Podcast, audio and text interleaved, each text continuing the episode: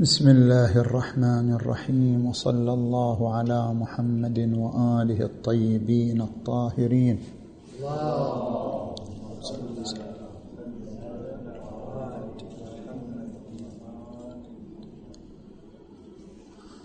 هل الحقيقة ثابتة أم خاضعة للتحول والتغير؟ البحث في محاور ثلاثة المحور الأول. هل يمكن أن تكون الفكرة الواحدة من جهة واحدة هي صحيحة وهي خطأ؟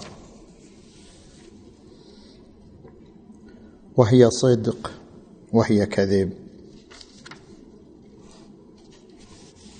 بناء على امتناع التناقض كما هو الركيزة الفلسفية المعروفة. لا يعقل أن تكون الفكرة الواحدة من جهة واحدة صحيحة وخطا.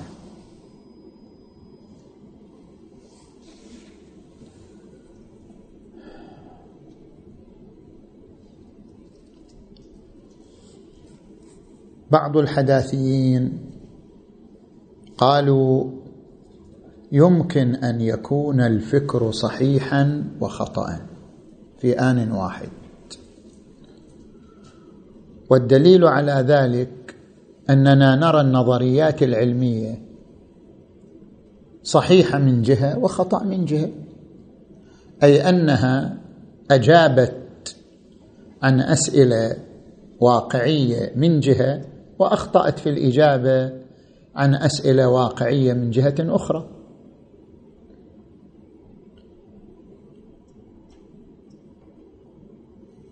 هذه الدعوة التي يطرحها بعض الحداثيين فيها خلط بين الفكرة الواحدة وبين مجموعة الأفكار.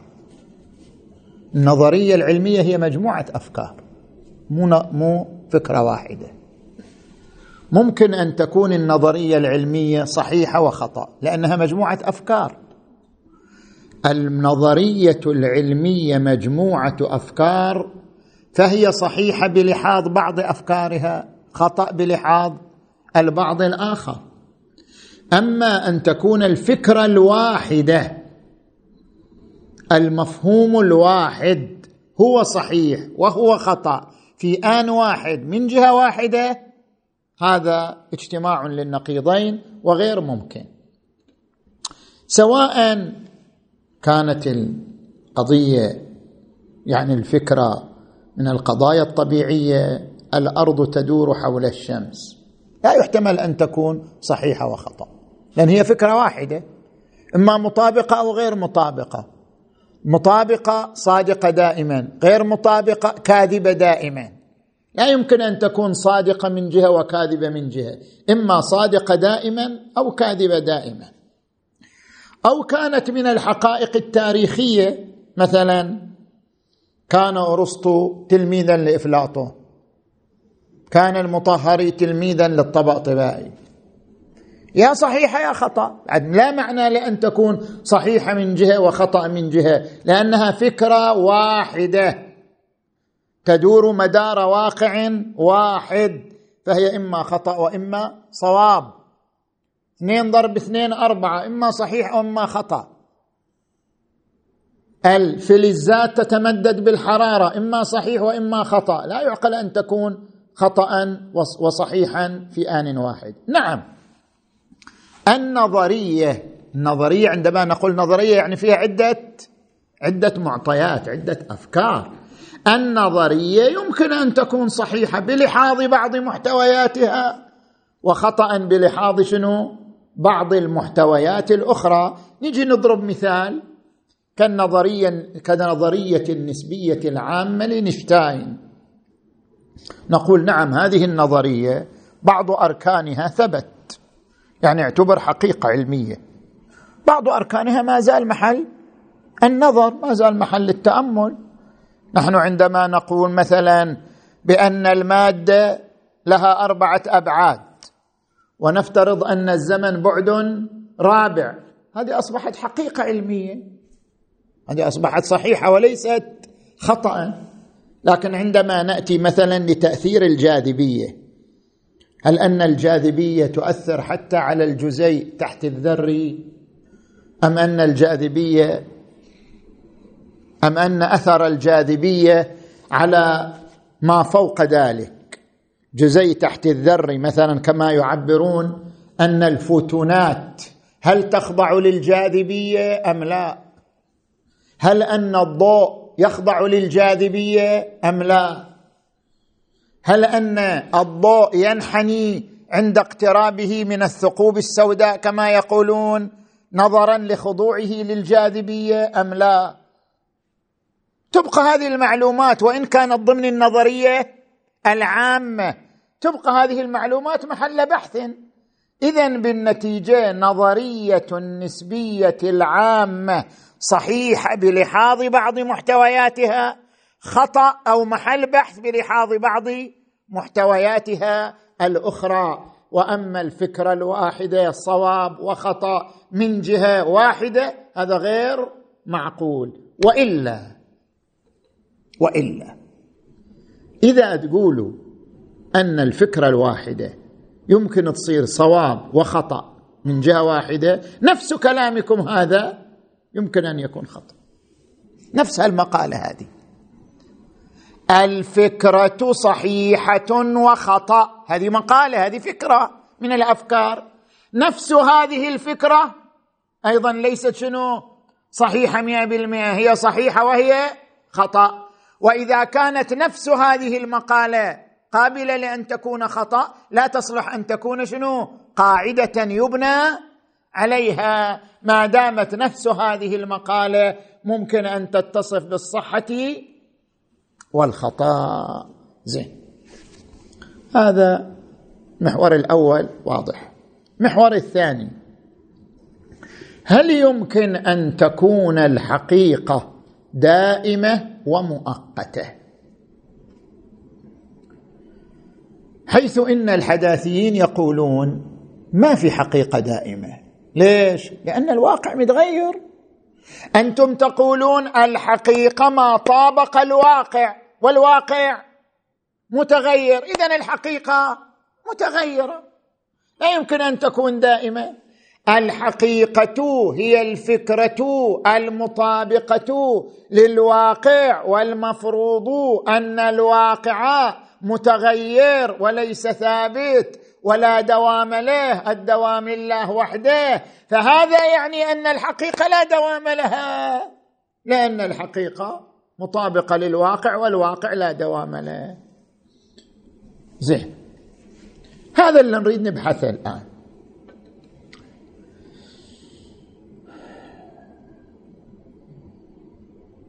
في عبارة ساقطة. لأنه انتقل سيدة من السؤال للجواب بدون تمهيد. نعم شوفوا العبارة.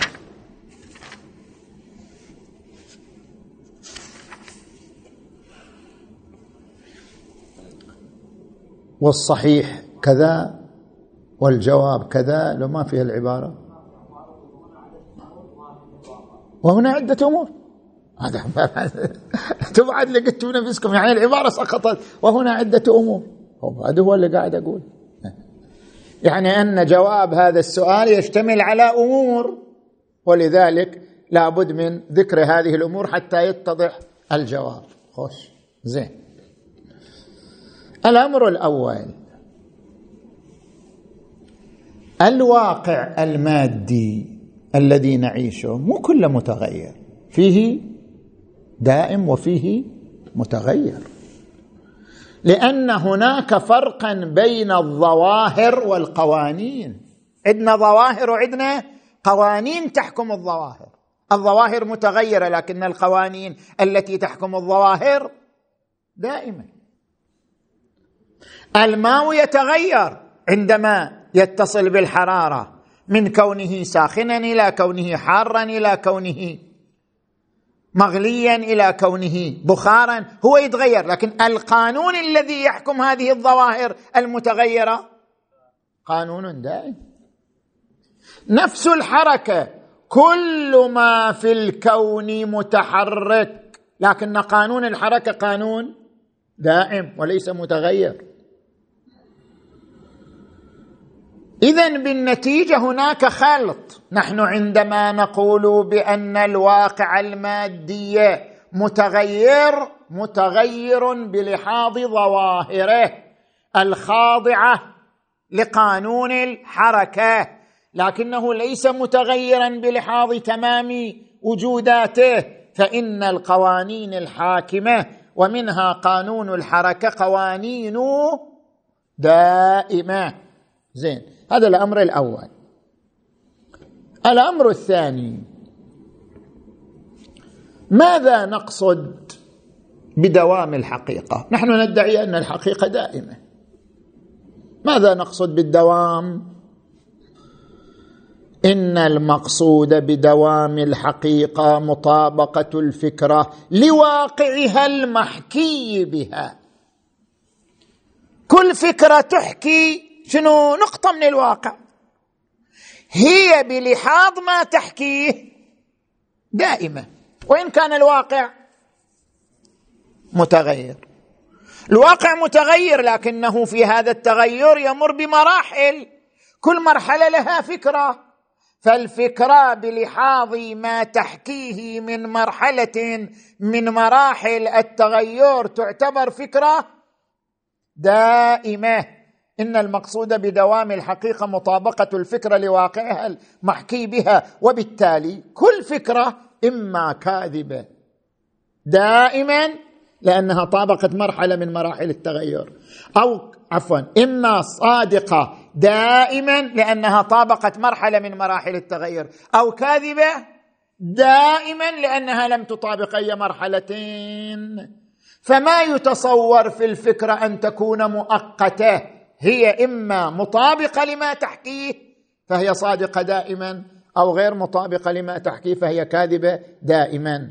وتغير الواقع لا ينافي دوام الحقيقة. كما في الحقائق التاريخية. في أعظم من الحقائق التاريخية اللي تتغير دائما مع ذلك هي حقائق. فضلا عن غيرها. الحقائق التاريخية عندما نقول مثلا ولدي يشرب الحليب. الآن ولدي صار مثلا في الجامعة بس بالنتيجة. هذه الفكرة طابقت مرحلة من مراحل حياته فهي حقيقة ودائمة وإن كان الواقع واقعا متغيرا فضلا عن القضايا الرياضية. أحد يقول القضايا الرياضية متغيرة. فضلا عن القوانين الطبيعية. أحد يقول القوانين الطبيعية متغيرة. كلها شنو؟ متصفة بالدوام. شنو السر في ذلك؟ لماذا المطابق دائم مع أن المطابق متغير؟ الإدراك دائم مع أن المدرك متغير. ما هو السر في أن حكم المدرك لا يسري إلى الإدراك. فكما أن المدرك متغير يكون الإدراك شنو؟ متغير. سر في ذلك. حقيقة الإدراك هي العلم. وحقيقة العلم هي الإحاطة بالمعلوم. صن الإدراك العلم متقوم بصفة وعنصر اسمه عنصر الإحاطة. لو ما في عنصر الإحاطة ما يصير علم. العلم إحاطة الإدراك بالمعلوم. بما أن العلم من خصوصياته الإحاطة بالمعلوم اذا بالنتيجة لا يسري حكم المحاط للمحيط. حكم المدرك للإدراك. لما؟ لأن المحاط وهو المدرك مادي والمادي محاط بالزمكان والزمكان يقتضي تغيره. كلما تغير الزمن وتغير الموقع تغير ما هو وزنه محفوف بهما. بما أن المدرك مادي والمادي خاضع للزمكان المحاصر له والزمكان يقتضي تغيره لذلك المدرك في حالة تغير. بينما الإدراك ليس خاضعا للزمكان. فليج مو ليس خاضعا للزمكان مطلقا لأن لا واحد يجي يقول لنا اذا أنت ترى أن الإدراك مجرد عن المادة ويمكن أن يكون الإدراك مادي. لا. الإدراك ليس خاضعا للزمكان المحيط بالمدرك. مو ليس خاضعا للزمكان مطلقا. نتكلم بالزمكان المحيط بالمدرك. الإدراك ليس خاضعا للزمكان المحيط بالمدرك.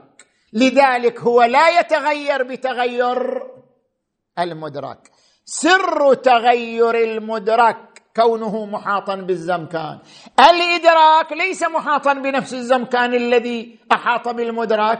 اذا فلا يسري إليه شنو؟ التغير. فلا تسري أحكام المدرك من خضوعه للزمكان المحاصر له ودوام التغير للإدراك نفسه. الخارج عنهما يعني عن الزمكان.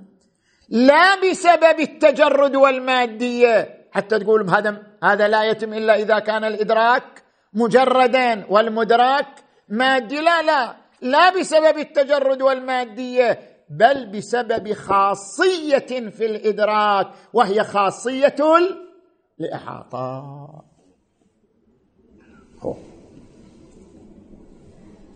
هذا الأمر الثاني الأمر الثالث. هذا الأمر الثالث سنقف عنده. ذكر العلامة الطباطبائي والشهيد المطهري قدس سرهما أن هناك فرقا بين المفاهيم الحقيقية والمفاهيم الاعتبارية. ما هو الفرق بين المفاهيم الحقيقية والمفاهيم الاعتبارية؟ كل مفهوم له ما بإزاء يعني يحكي عن شيء فهو مفهوم شنو؟ حقيقي. سواء كان ما يحكيه من عالم المادة كما إذا قلت كل مادي متحرك يحكي شيء من عالم المادة. أو كان ما يحكيه من المجردات كما إذا قلت كل ملك طاهر أو كل ملك يختلف عن بشر مثلا. أو كان ما يحكيه من القضايا النفس الأمرية. كأن نقول اجتماع النقيضين محال كأن نقول الدور والتسلسل محال بالنتيجة هذه كلها مفاهيم حقيقية لها ما بإزاء. تتكلم عن شيء. وهناك مفاهيم اعتبارية لا حقيقة لها وراء الاعتبار. حقيقتها باعتبارها. وبعبارة أخرى المفاهيم الاعتبارية مفاهيم إنشائية وليست مفاهيم إخبارية. هي لا تحكي عن شيء هي تنشئ لأنها تحكي. فالفرق بين المفاهيم الحقيقية والاعتبارية أن المفاهيم الحقيقية حاكية فلها ما بإزاء وأن المفاهيم الاعتبارية تصنع تنشئ لأنها تحكي عن شيئين. طيب بالنسبة إلى المفاهيم الحقيقية التي لها ما بإزاء في عالم الواقع الأعم من كونه عالما ماديا. والمفاهيم الاعتبارية التي ليس لها واقع إلا بإنشائها واعتبارها. إهن الكلام فوين؟ سيد الطباطبائي والمطهري حسب قو... حسب رؤية الفلاسفة بعد رؤية الحكماء تختلف عن رؤية المتكلمين. هم ماذا يقولون؟ يقولون القيم الخلقية من الأمور الاعتبارية. والقوانين سواء كانت قوانين وضعية أو شرعية هي من الأمور الاعتبارية. مثلا حسن الصدق قبح الكذب حسن العدل قبح الظلم هذه كلها أمور اعتبارية عند الفلاسفة ما لها واقعية. وقوانين أيضا وجوب الصلاة وجوب الصوم كلها أمور اعتبارية إنشائية.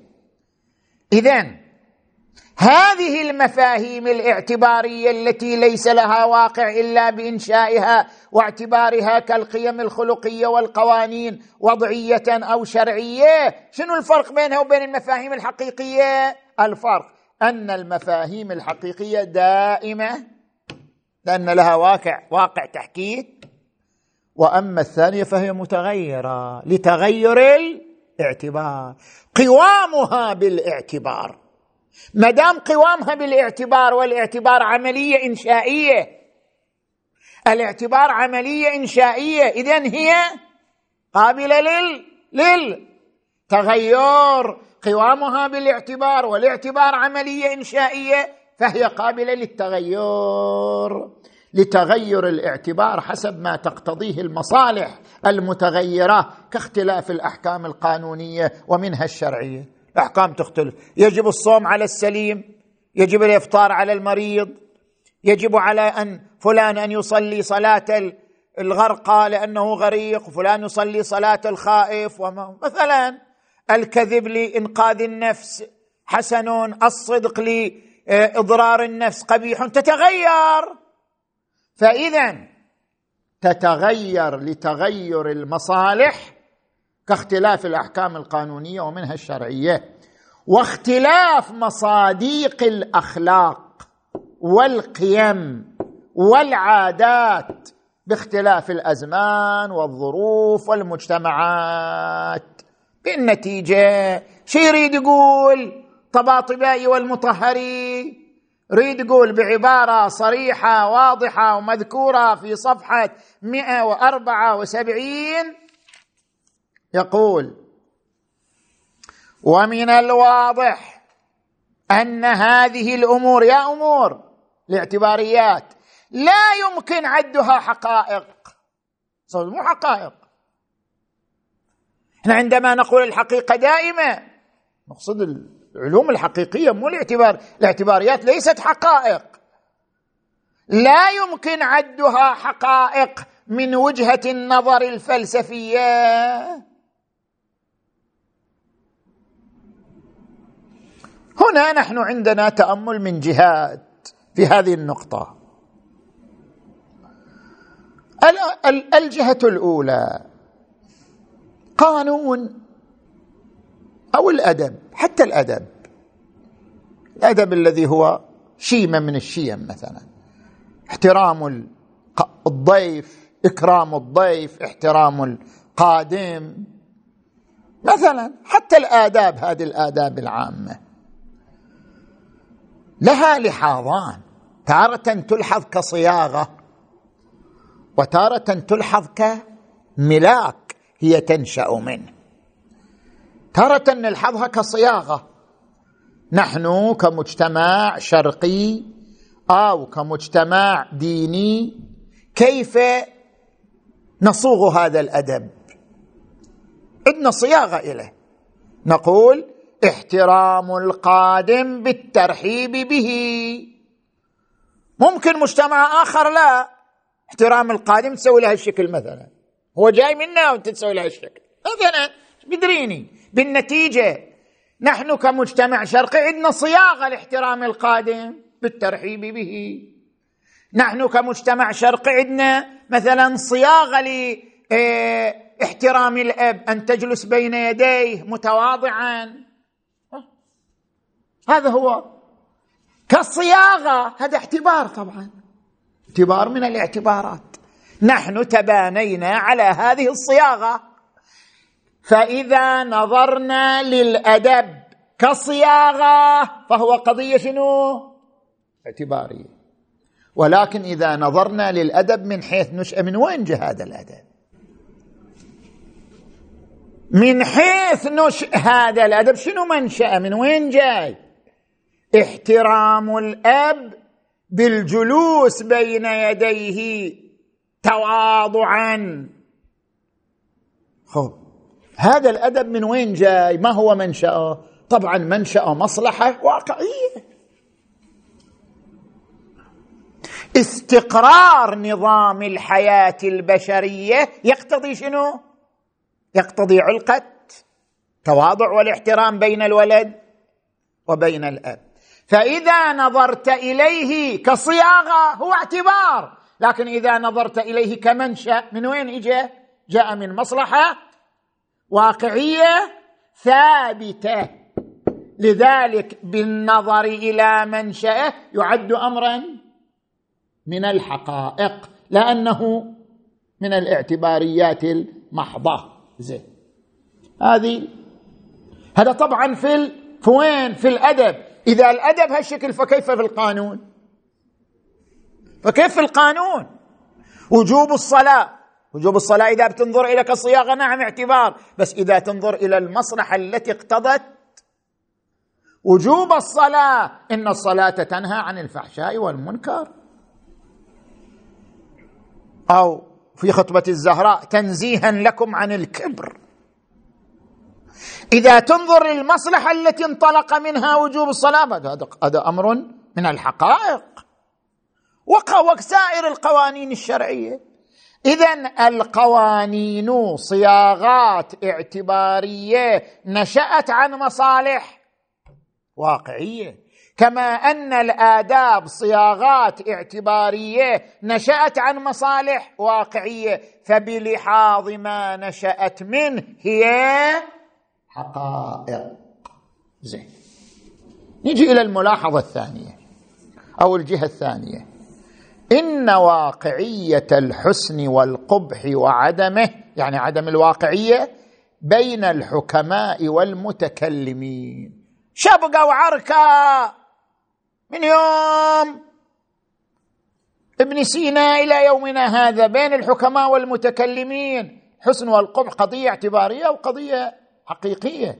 الحسن والقبح بعبارة أخرى قضية خبرية أو قضية إنشائية. هذه ما هي؟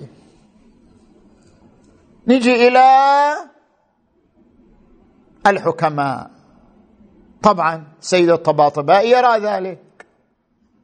شيخ المحقق الإصفهاني شيخ محمد حسين الإصفهاني يرى ذلك أن الحسن والقبح قضايا اعتبارية.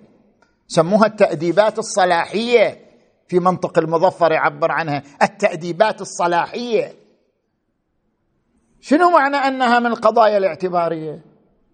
يعني يقولون المجتمع العقلائي من أول يوم قعدوا وشربوا الشاي قاموا يفكروا. قالوا شلون نظامنا يستقر؟ كيف يستقر نظام المجتمع؟ هذا المجتمع حتى يستقر نظامه. لا حروب لا نزاعات لا اقتتال. كيف يستقر نظام المجتمع؟ فكروا. رأوا أن يبنوا على عدة قضايا حتى يستقر النظام. فاتفقوا فيما بينهم على حسن العدل قبح الظلم حسن الأمانة قبح الخيانة. هذه اتفاقات. اذا هذه قضايا اعتبارية. اتفق المجتمع العقلاء عليها انشاء واعتبارا. لما اتفقوا على إنشائها واعتبارها؟ لتوقف استقرار نظام الحياة الاجتماعية على إنشائها واعتبارها. فهي قضايا شنو؟ اعتبارية. ما في واقع وراءها. ما هذا هو واقعها. واقعها اتفقوا عليها. زين. فاذا القضية قضية إنشائية. بينما نجي للمتكلمين يقولوا لا ما لها علاقة بهالمطلب. ومنهم السيد الصدر يصر على ذلك. حتى لو آدم من أول يوم وما في مجتمع قدامه وبعدها السيدة حواء ما إجت إلى الوجود وهو آدم لوحده. آدم بما هو آدم بغض النظر عن المجتمع. أدرك يعني قضية خبرية. أدرك أن العدل ينبغي والظلم لا ينبغي. ينبغي لا ينبغي مو قضية إنشائية قضية خبرية. يعني هناك واقع أدركه العقل العملي. يسمى واقع ينبغي ولا ينبغي. مثل مثل استحالة اجتماع النقيضين كما أدرك العقل النظري استحالة اجتماع النقيضين لكل معلول إلا أدرك العقل العملي حسن العدل وقبح الظلم. أصلا ما في عندنا عقل عملي وعقل نظري. العقل واحد والواقع واحد والإدراك واحد. غاية ما في الباب المدرك ما هو. هل المدرك ينبغي ولا ينبغي؟ نسميه قضية عملية نسميه إدراك العقل العملي. أو المدرك لا إمكان استحالة ضرورة. نسميه شنو؟ نظري. المدرك العقل واحد والواقع واحد إنما المدرك مختلف. اذا إن واقعية الحسن والقبح وعدم بين الحكماء والمتكلمين يبتني على أنه قضية خبرية مرتسمة في نفس الأمر والواقع أم قضية إنشائية صادرة من منشئ خاص أو منشئ عام؟ طبعا الحكماء يقولوا منشئ عام وهم البشرية المجتمع العقلائي فعلى المدرسة الكلامية تكون القيم الأخلاقية من الحقائق لأنها تحكي عن شيء لأن لها واقع بإزائها تحكي عنه وذلك الواقع عالم نفس الأمر فهي من الحقائق. زين هذه الجهة الثانية. الجهة الثالثة خل نرجع إلى مبنى الحكماء نفسه.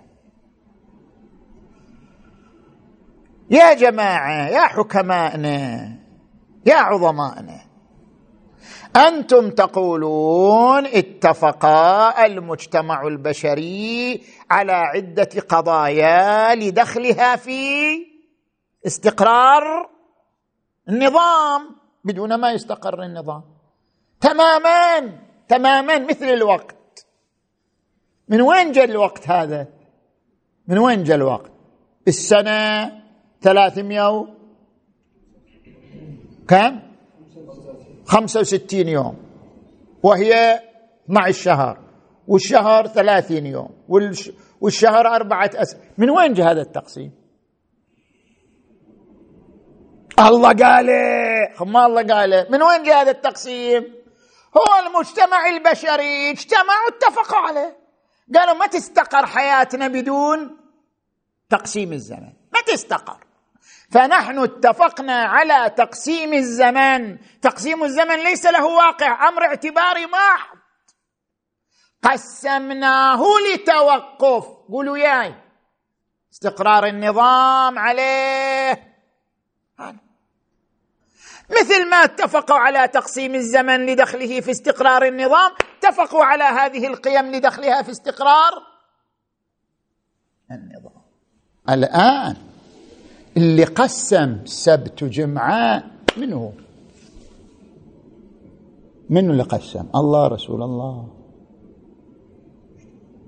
هم جو قالوا بأنه إذا إحنا نترك اليوم يمتد ما ينتهي اليوم إلا 48 ساعة يصير اليوم. صح لو لا؟ إذا نترك اليوم وما يمتد. يبدأ اليوم خلينا نفترض يبدأ اليوم من شروق في استراليا ها؟ ويمتد يمتد يمتد شروق بعد شروق شروق بعد شروق, متى ينتهي اليوم؟ شافوا أن شوف شلون العقلاء أدركوا استقرار النظام وما يتوقف على استقرار. شنو؟ النظام.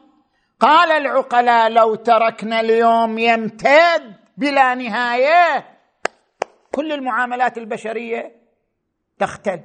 العقود الاتفاقات الدولية. اتفقنا في تاريخ كذا. أي تاريخ كذا؟ تاريخ يعني يمتد.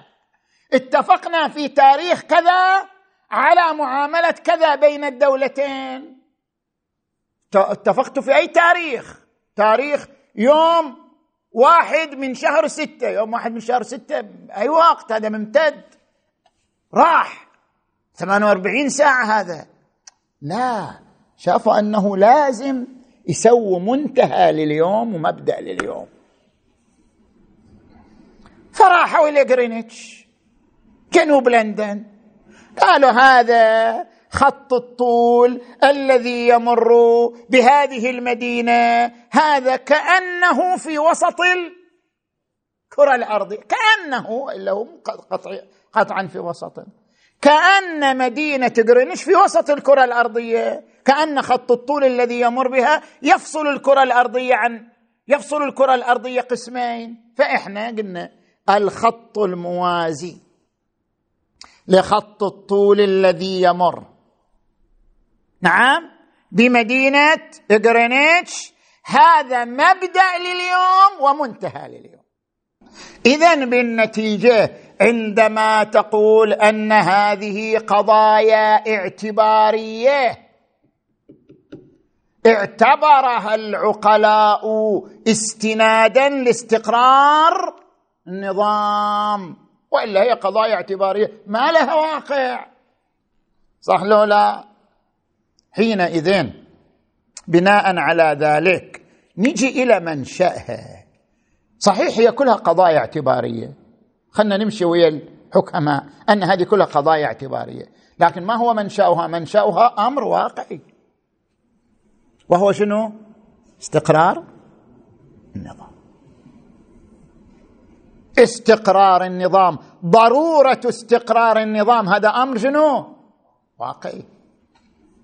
فبلحاظ منشئها وهو استقرار النظام يمكن اعتبارها قضية حقيقية.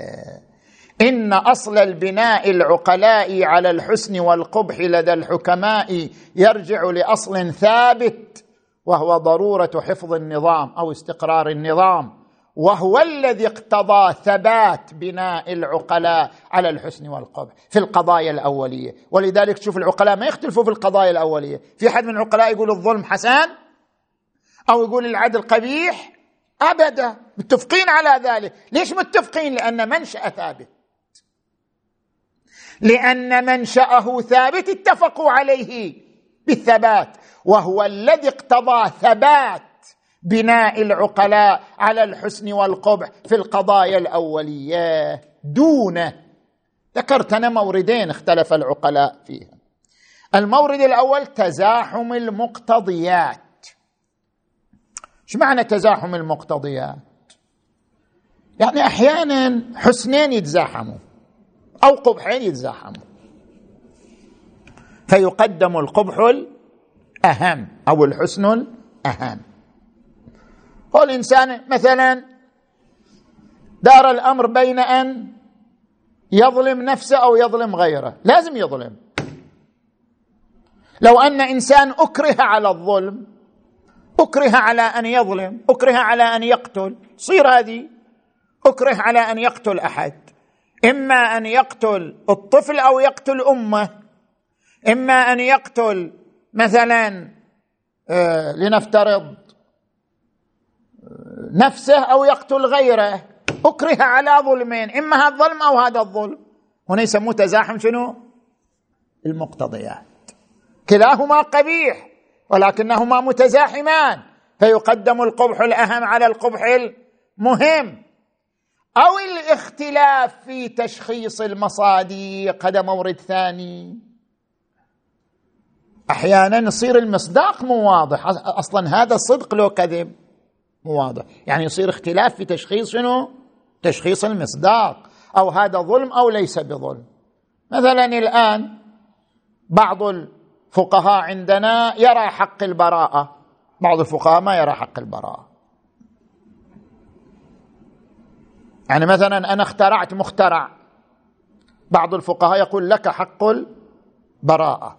لأنك مخترع. بما أن لك حق البراءة اذا نهب أو إهدار هذا الحق شنو؟ ظلم. أما الفقيه الذي لا يرى ثبوت الحق ما يراه؟ ظلم. هذا يسمى اختلاف في شنو؟ في المصداق في تشخيص المصداق. زين. ما سوى هذين الموردين تزاحم المقتضيات أو الاختلاف في المصادق ما سوى هذين الموردين عقلاء متفقين على القضايا الأولية في الحسن والقبح لأن منشأها ثابت. فبلحاظ منشئها تعتبر من الحقائق. أوه رحنا لذا. الرابع. للحسن والقبح ثلاثة معاني. ممكن مر عليكم في أحد الدروس معاني الحسن والقبح. الحسن والقبح له ثلاثة معاني. كمال ونقص هذا معنى. ينبغي ولا ينبغي هذا معنى. نفور وإقبال هذا شنو؟ معنى ثالث. لو قلنا إن الحسن والقبح من الأمور الاعتبارية التي لا دوام لها. يا معنى من هالمعاني نقصد. قطعا ما نقصد الكمال والنقص لأن الكمال والنقص أمر واقعي مو أمر مو أمر اعتباري. الكمال يقتضي العدالة الأمانة الصدق تقوى هذا كمال. ما سواها نقص. فاذا أنا أدرك الكمال وما يقتضيه وأدرك النقص وما يقتضيه. فاذا هنا الحسن والقبح يكون امرا واقعيا من الحقائق. أما إذا جئنا للنفور والإقبال النفس تلتذ بالعدالة تنفر من الظلم. تقبل على العدل تنفر من الظلم. إذا عرفنا الحسن والقبح بمعنى النفور والاقبال فهو يختلف باختلاف البشرية ولا يمكن أن يعد من الحقائق. زين.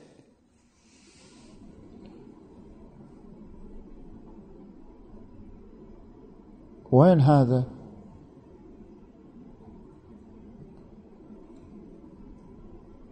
هذا أربعة.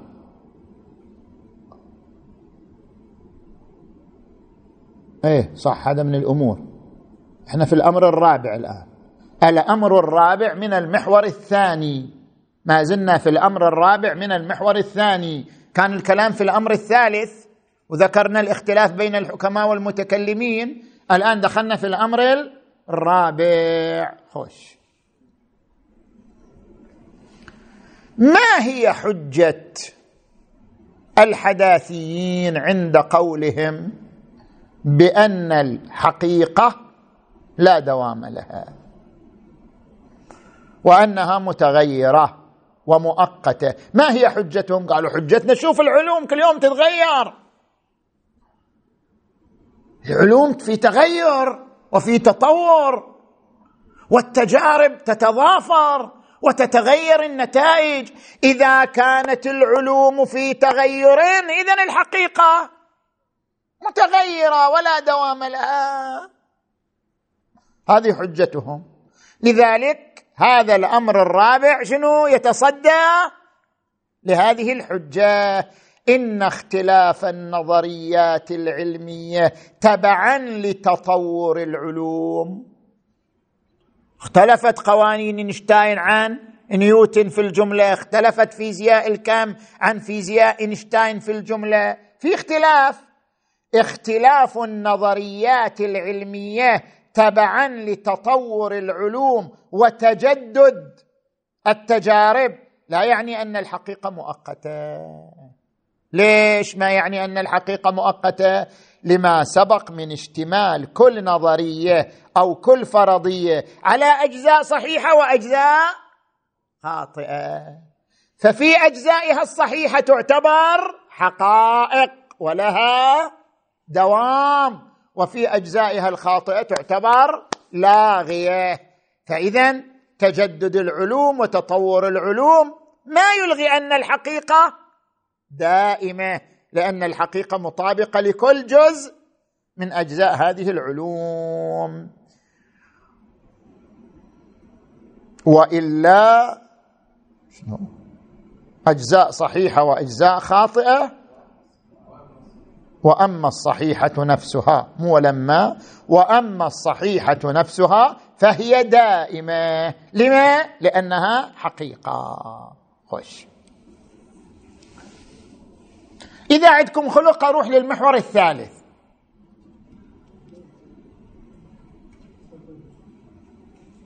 أشوف مهدي اليوم ما نام زين. ها؟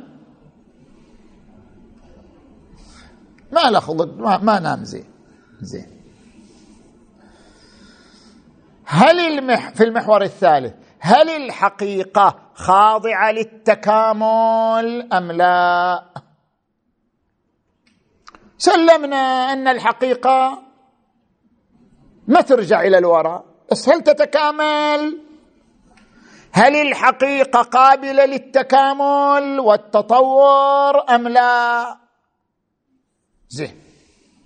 من الإنسان يسمع هالكلام يقول أكيد ده هي حقيقة والكمال مطلوب.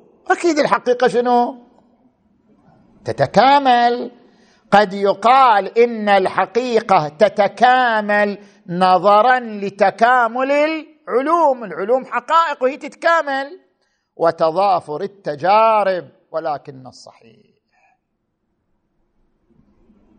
ليس الأمر كذلك. ولهذا ذكرنا أن للتكامل معاني عديدة. إيش معنى التكامل؟ تكامل إلى معاني عديدة؟ نوقف عند كل واحد. من هذه المعاني حتى نميز بينه وبين تكامل شنو؟ تكامل الحقيقة. زين. نجي إلى المعنى الأول. تكامل القبول بالحقيقة غير تكامل الحقيقة.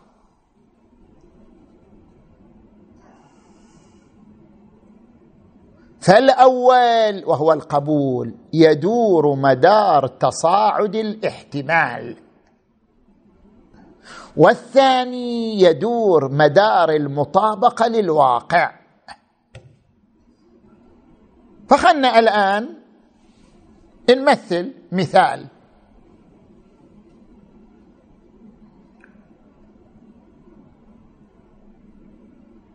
الحسين عليه السلام ثائر.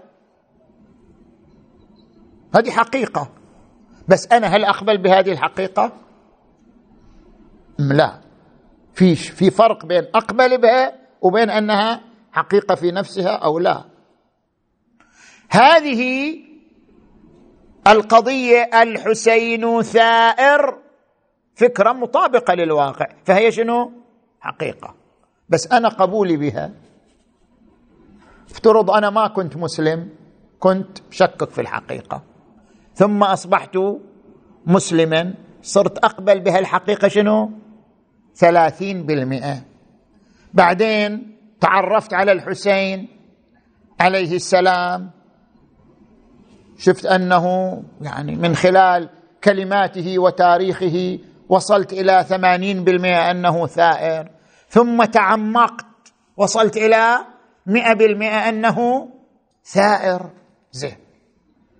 ما الذي تطور وتكامل؟ قبول الحقيقة. لا. نفس الحقيقة. لما؟ لأن القبول يدور مدار الاحتمال. فكلما ترقى الاحتمال ازدادت نسبة القبول. فالقبول يخضع للتكامل.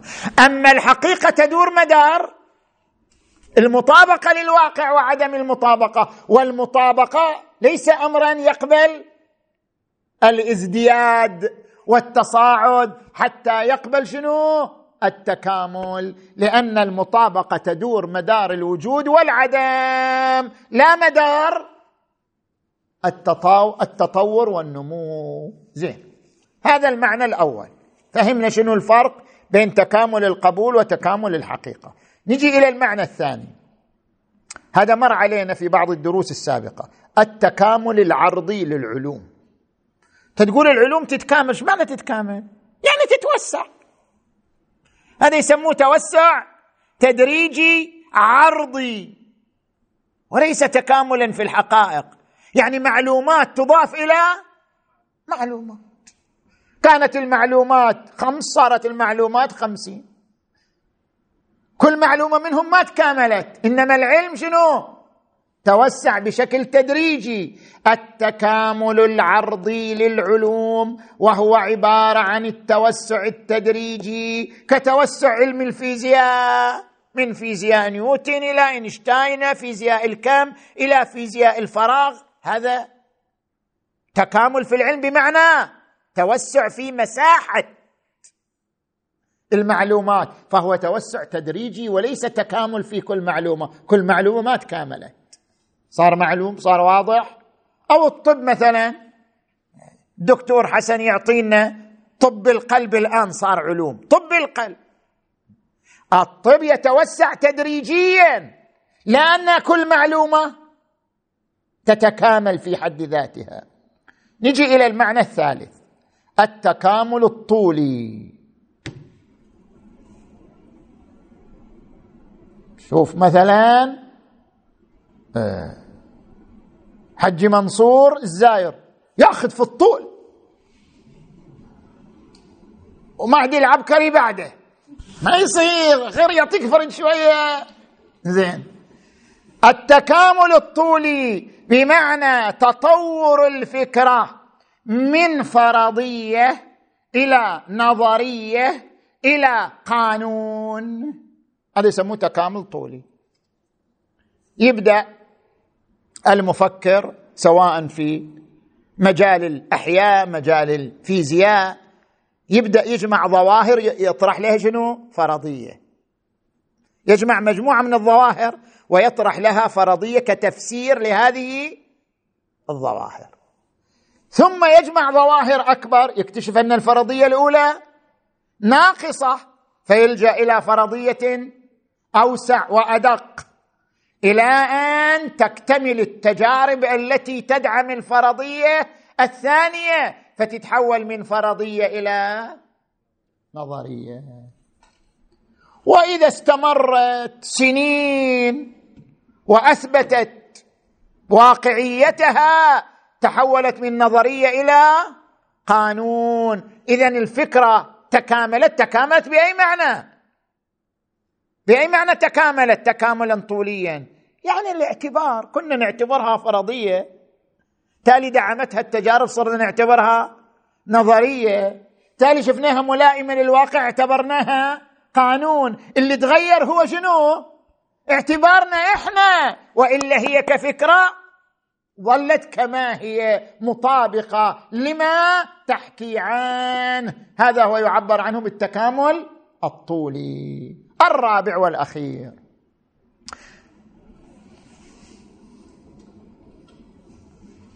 هناك فرق بين المفاهيم المتواطئة كالعوارض المادية والمفاهيم المشككة. مفاهيم المتواطئة. والله العوارض فلان موظف لو مو موظف. بعد خب ما يتكامل. هو موظف لو مو موظف. بعد يا يا هو موظف يا مو موظف. فلان عنده شهادة دكتوراه لا ما عنده. يا إيه لا. هذه يسموها مفاهيم شنو؟ متواطئة. يعني تدور بين نعم أو لا. ما فيها شيء ثاني. ما تتطور. مو شيء قابل للتطور والنمو. إما كذا وإما كذا. إما اي وإما لا. والمفاهيم المشككة. مثل شنو؟ مثل مفهوم الحياة. حياة النبات درجة. هي نمو. حياة الحيوان درجة أعلى. هي حياة الإحساس والحركة. حياة الإنسان درجة أعلى من حياة النبات وهي حياة العقل والتفكير. اذا الحياة مفهوم مشكك. يعني شو المفهوم مشكك؟ يعني ذو درجات ومراتب. العدالة أيضا درجات ومراتب فهي مفهوم مشكك. في فرق بين المفاهيم المتواطئة والمفاهيم المشككة. بالتالي إدراك الأولى. الحقيقة أن تدرك الواقع أنت. أنا أدركت مفهوم متواطئ. أدركت أن فلانا متزوج. أدركت أن فلانا موظف. أدركت أن فلانا لديه شهادة. إدراك المفهوم المتواطئ لا يقبل التكامل. يا مطابق يا غير مطابق. زين. نجي إلى المفاهيم المشككة. إدراكها هل هو يقبل التكامل؟ يقول إدراك كل مرتبة من مراتب المفاهيم المشككة لا تكامل فيه. ما دام المفهوم المشكك درجات فلكل درجة إدراك. فعندنا مجموعة درجات اذا عندنا مجموعة إدراكات. وكل إدراك لكل درجة هو حقيقة لا لا تكامل فيه. زين. وإدراك كل مرتبة من المفاهيم الثانية أي المشككه لا تكامل فيه. وإدراك المراتب كلها في إطار العنوان العام يخضع للتكامل. كيف؟ مثلا أنا أقول إدراكي لحقيقة الحسين عليه السلام. إدراك متكامل. كيف يعني إدراك متكامل؟ إدراكي لحقيقة الحسين هو مجموعة معلومات مو معلومة واحدة. إذا أنظر لكل معلومة فهي لا تكامل فيها لأنها مطابقة لواقع. لكن إذا نظرت لي مجموع هذه الإدراكات في إطار عنوان أسميه معرفة الحسين عليه السلام يصح أن أقول بأن معرفتي بالحسين معرفة متكاملة بلحاظ المجموع لا بلحاظ كل معلومة في حد ذاتها. فتبين لنا من خلال هذا التفصيل الممل أن الحقيقة لا تقبل التكامل. الحقيقة من حيث مطابقتها للواقع وعدم المطابقة لا تقبل التكامل. والحمد لله رب العالمين.